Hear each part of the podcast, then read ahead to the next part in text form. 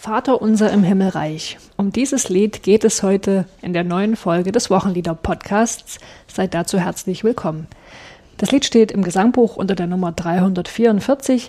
Der Text stammt von Martin Luther und die Melodie, da ist notiert Tisch Segen des Mönch von Salzburg vor 1396 und Böhmische Brüder 1531 und Martin Luther 1539. Ja, ich bin gespannt, wie du dieses Angabenwirrwarr später für uns auflösen kannst. Ich gebe mein Bestes. Heute wieder an den Mikrofon. Martina Hagt, Arbeitsstelle Kirchenmusik und Katrin Mette, Pfarrerin in Sachsen. Was wir noch nicht gesagt haben, dieses Lied Vater unser im Himmelreich ist das Wochenlied am Sonntag Rogate neben dem anderen Lied Bist zu uns wie ein Vater. Das steht im Ergänzungsheft zum evangelischen Gesangbuch unter der Nummer 9.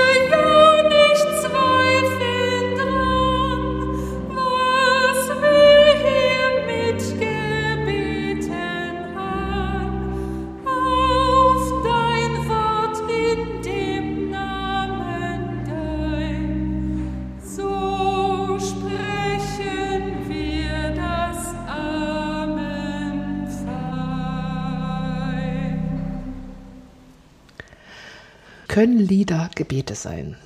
Also ich würde diese Frage gleich mit einem ganz klaren Ja antworten. Natürlich unbedingt. Und ich denke gerade, dass auch bei einem Gebet diese Kombination Wort und Klang zur Konzentration führen kann. Da werden Schwingungen aufgenommen, Emotionen und das ist gut für ein Gebet. Das ist ja eine sehr persönliche Sache und eine kraftvolle, konzentrierte Ebene da so drunter, also die nicht bloß den Verstand anspricht, sondern auch Körper, Atem, Gemüt. Das ist gut für ein Gebet. Ich könnte dir jetzt einige von meinen Lieblingsgebetsliedern nennen, die mich immer wieder gut an die Hand nehmen, in die Tiefe hinein, aber dieses Lied, Katrin, gehört nicht dazu, obwohl es das Hauptgebet der Christenheit vertont hat und sicher in einer Luthersprache, die etwas sperrig und fremd für Ohren des 21. Jahrhunderts klingt. Aber das ist es nicht nur. Das Lied ist wirklich ein bedeutender Baustein der lutherischen Liedgeschichte, aber es ist eben auch ein lehrendes Lied und ich will beim Gebet nicht belehrt, belehrt werden. werden. Hm. Also dieses Lied hilft mir, das Vaterunser zu verstehen. Es ist ein Katechismuslied, es unterrichtet mich, es hat eine pädagogische Komponente und das ähm, ist eigentlich auch gut, auch dieser Ansatz, dass man etwas, dass man Glauben lernen muss. Und wir werden sicher nochmal auf diese Katechismuslieder heute zurückkommen. Mm, ich finde zu diesem Lied äh, durch das Lehren vielleicht einen leichteren Zugang zu dem Haupttext. Also ich verstehe ihn besser. Hier geht es mir allerdings so, dass sich da auch bei mir ein bisschen Widerspruchsgeist regt, wenn jemand mir sagen will, wie ich das Vaterunser verstehen soll, wie es auszulegen ist. Und ich höre, sehe da so ein bisschen den Zeigefinger von Martin Luther. Vielleicht tue ich ihm da Unrecht. Ähm, ich will so mündig glauben, ich will mir das selber auslegen. Und vielleicht liegt das aber auch gar nicht daran, dass Martin Luther das jetzt gemacht hat oder dass das eine alte Sprache ist, sondern einfach, weil das so ein wichtiges Gebet für mich ist. Da möchte ich eigentlich niemanden reinreden lassen, wie ich das zu verstehen oder zu interpretieren habe. Okay. Wie, wie, wie ist es dir denn damit gegangen? Ja, bei dir steckte ja jetzt schon viel Skepsis und ein bisschen Widerstand drin. Es, es ging mir auch so, als ich dachte, okay, ich bereite jetzt das Lied vor, Vater unserem Himmelreich, für unsere nächste Podcast-Folge. Da war ich auch so innerlich nicht gerade freudig erregt. Das liegt an den Lutherliedern. Also, die, die sind mir oft einfach ja, fremd und ich könnte dir auch gar nicht viele Lutherlieder jetzt so aus der Kalten ne, nennen und Doch, vorsingen. Ein anderes Lied, ein anderes Katechismuslied, was auch lernen will, vom Himmel hoch, da komme ich her, das ja. ist mir gar nicht fremd. Nee, das ne? ist richtig, das kennt man. Gut, aber als ich es mir dann vorgesungen habe, unser Lied, ne, Vater unserem Himmelreich, mhm. dann ist mir dachte, dachte ich nochmal, ja, die Mel Melodie kennst du doch und die ist wunderschön. Der Ausbruch der Melodie nach oben, ne, Brüder sein und dich rufen an, das finde ich, würde ich sagen, bezaubernd, strahlend, jubelnd und das gefällt mir richtig gut. Mhm. Also, Katrin, findest du, dass sich Melodie und Text äh, sich gut ergänzen bei dem Lied? Sagen wir es mal so, also ich mag die Melodie, zunächst ganz ohne den Text. Die Frage ist für mich auch, ob so ein genial kurzes Gebet wie das Vaterunser ein Lied mit neun Strophenentfaltung braucht. Hm, naja, das ist eben sowas wie bei einer Gedichtinterpretation. Also äh, mich, mich befällt gerade der Gedanke, den ich eigentlich interessant finde, wie würden wir denn heute das Vaterunser interpretieren, neu fassen? Wenn ich dann noch ein Lied machen muss, brauche ich ja auch wieder eine Konzentration und eine feste Versform. Naja, du hast aber schon, ich finde, das trifft schon den Punkt, gerade weil das Vaterunser so kurz ist und ein Grundgebet der Christenheit, mhm. ne, muss man natürlich in jeder Zeit neu fragen, was heißt denn das jetzt? Mhm. Was bedeutet denn die Bitte, unser täglich Brot gib uns heute? Was bedeutet denn das jetzt? Mhm. Und die Frage hat Luther für seine Zeit gestellt und mhm. mit dem Lied beantwortet. Ja. Und wir würden sie heute anders beantworten, können uns natürlich aber auch mal so abarbeiten an dem, wie es Luther gesehen hat. Mhm. Ist sicher auch was Gutes für den Konfi-Unterricht. Ja, die Konfis werden sehr dankbar sein. Das denke ich auch. Also auf jeden Fall glaube ich nochmal festhalten zu müssen, man darf das nicht verwechseln mit einem Gebetslied. Also das andere an dem Sonntag ist ja ähm, das Lied Bis zu uns wie ein Vater mit dem Text von Christoph Zehender.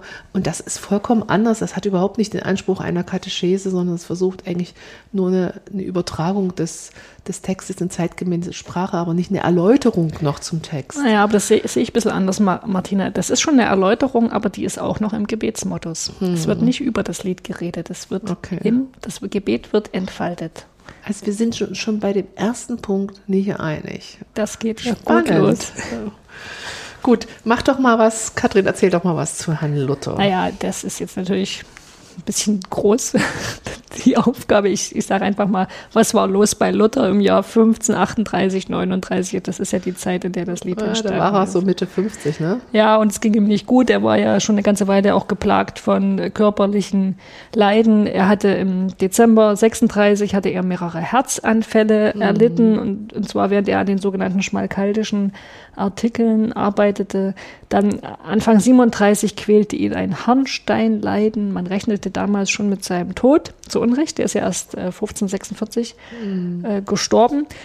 Ja, was war noch so in der Zeit? Der Frankfurter Anstand. Der Frankfurter Anstand datiert auf den 19. April 39 und das war ein Religionsfriede zwischen Katholiken und Protestanten. Die Geschichte, die da im Hintergrund steht, ist sehr kompliziert. Ich, ich verlinke da mal einen Artikel in den Show Notes ja, 1539 im Frühjahr äh, hat Luther einen Text verfasst, der hieß äh, von den Konziliis und Kirchen. Da arbeitet er nochmal heraus, dass nur die Heilige Schrift für ein Konzil äh, ein gültiger Maßstab sein kann. 1539 beginnt die Gesamtausgabe seiner Werke und es ist auch die Zeit von Luthers Genesis-Vorlesung. Also jetzt nochmal so als so ein bisschen für Interessierte mhm. grobe Einordnung, was, was so in der Zeit los war in Luthers Leben.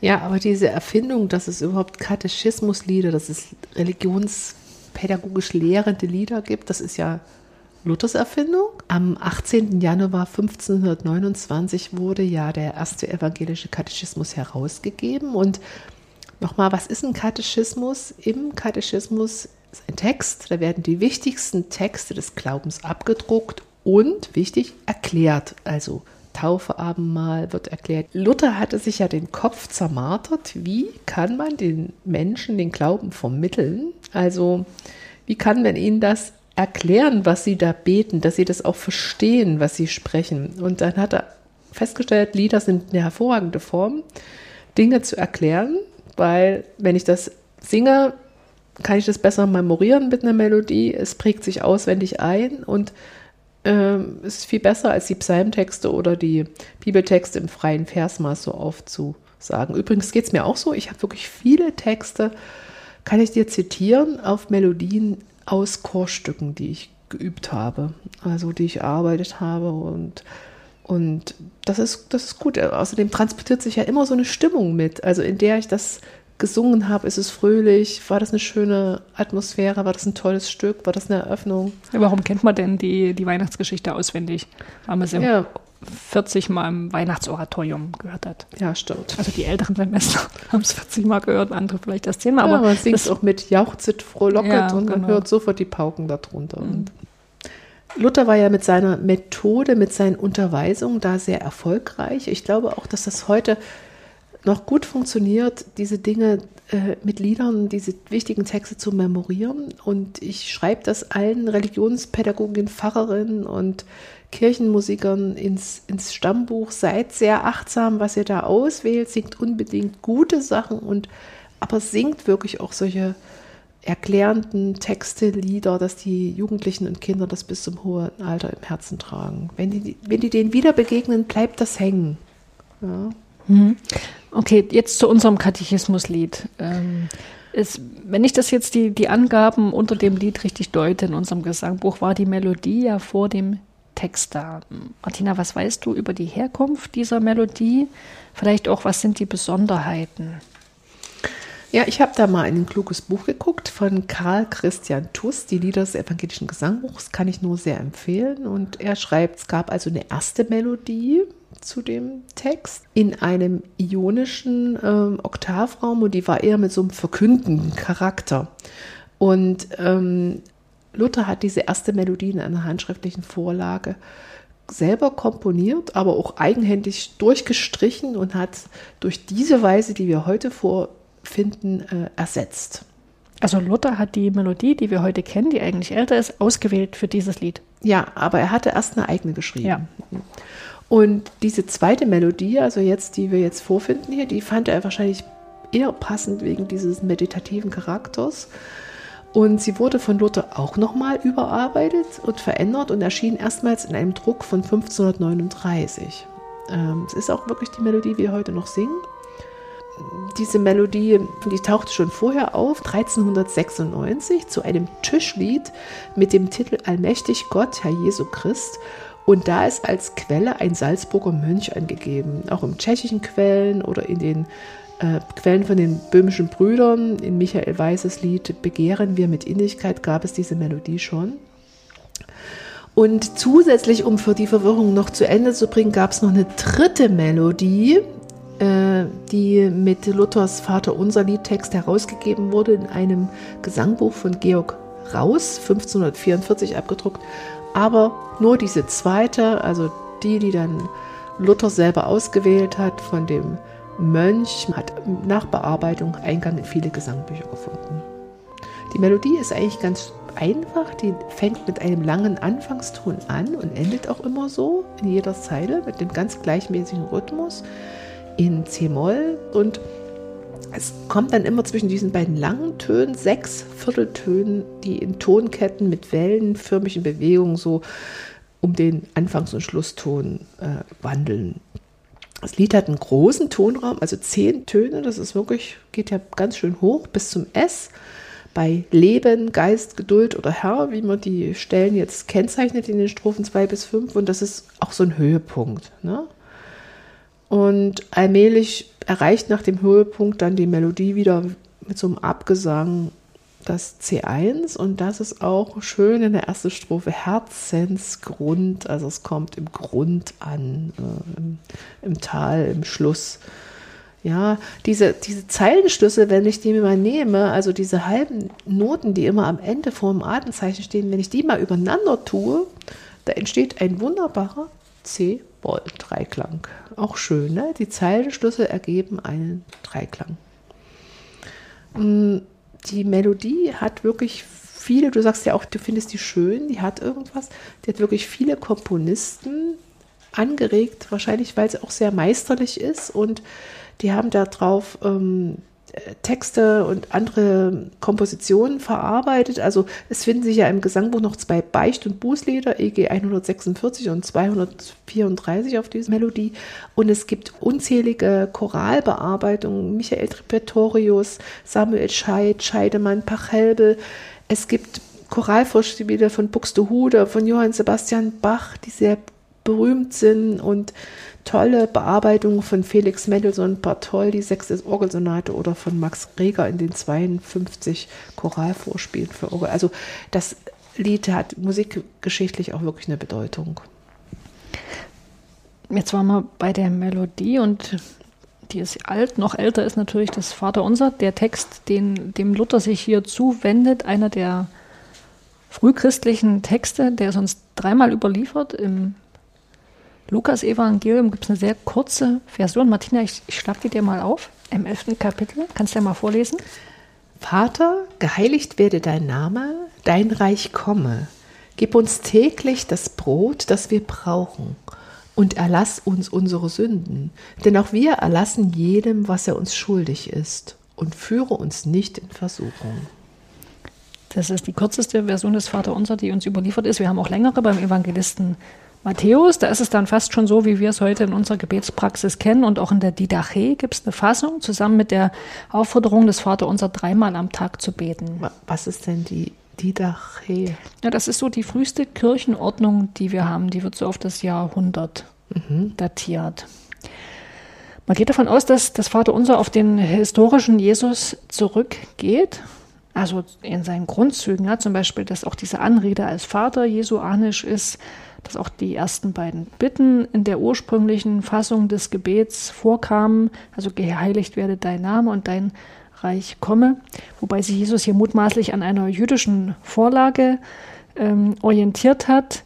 Da merkt man mal wieder, ne, das Kerngebet des Christentums hat seine Wurzeln im Judentum. Ich finde es schön, dass man immer wieder darauf gestoßen wird, mhm. dass das Christentum eben verwurzelt ist im im Judentum. Mhm. Ich will das jetzt hier aber gar nicht so weit ausführen. Also wer sich für das Vaterunser als biblischen Text oder als, als Gebet Jesu interessiert, da habe ich mal ähm, einen Artikel verlinkt von der äh, Website der Deutschen Bibelgesellschaft. Da kann man ganz schöne Informationen darin finden. Ja, äh, zum Text des Liedes, also Katechismuslied.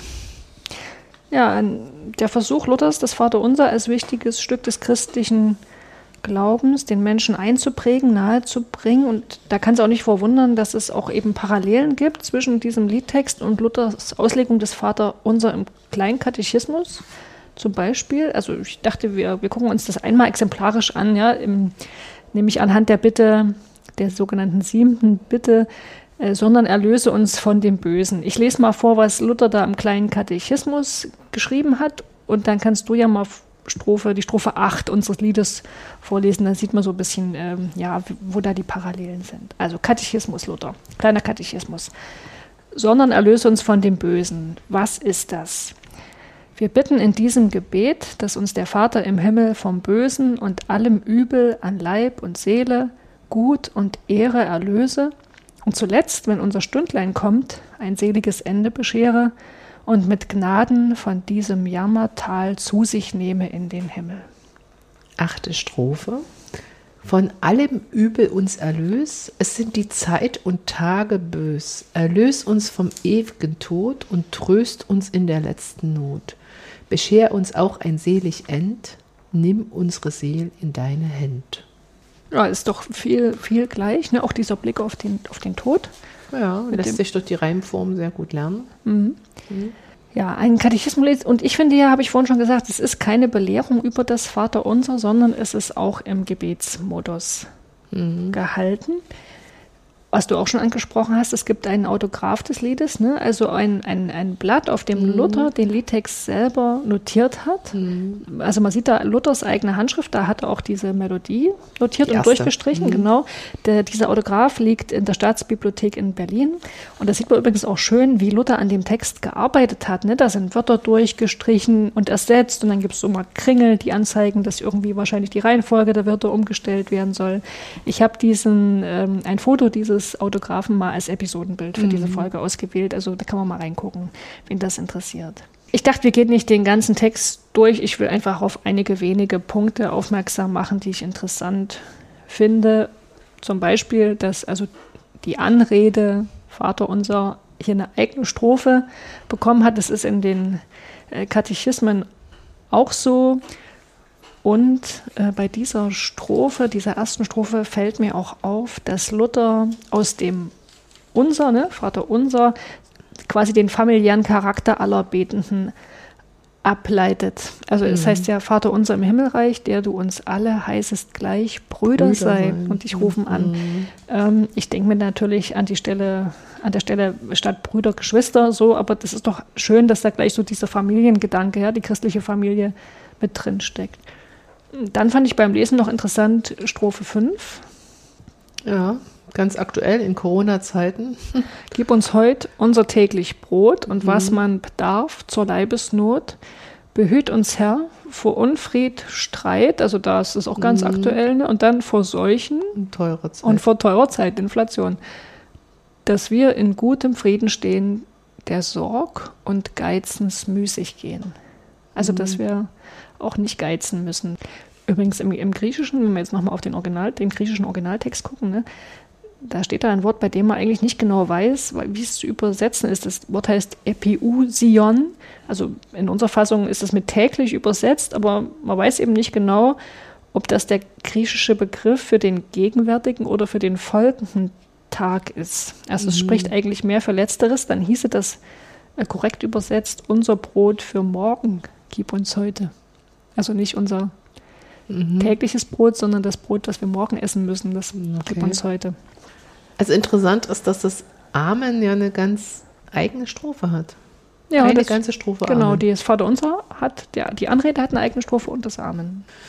Ja, also Luther hat ja 35 Katechismuslieder verfasst. Äh, einige sind bei uns noch im Gesangbuch.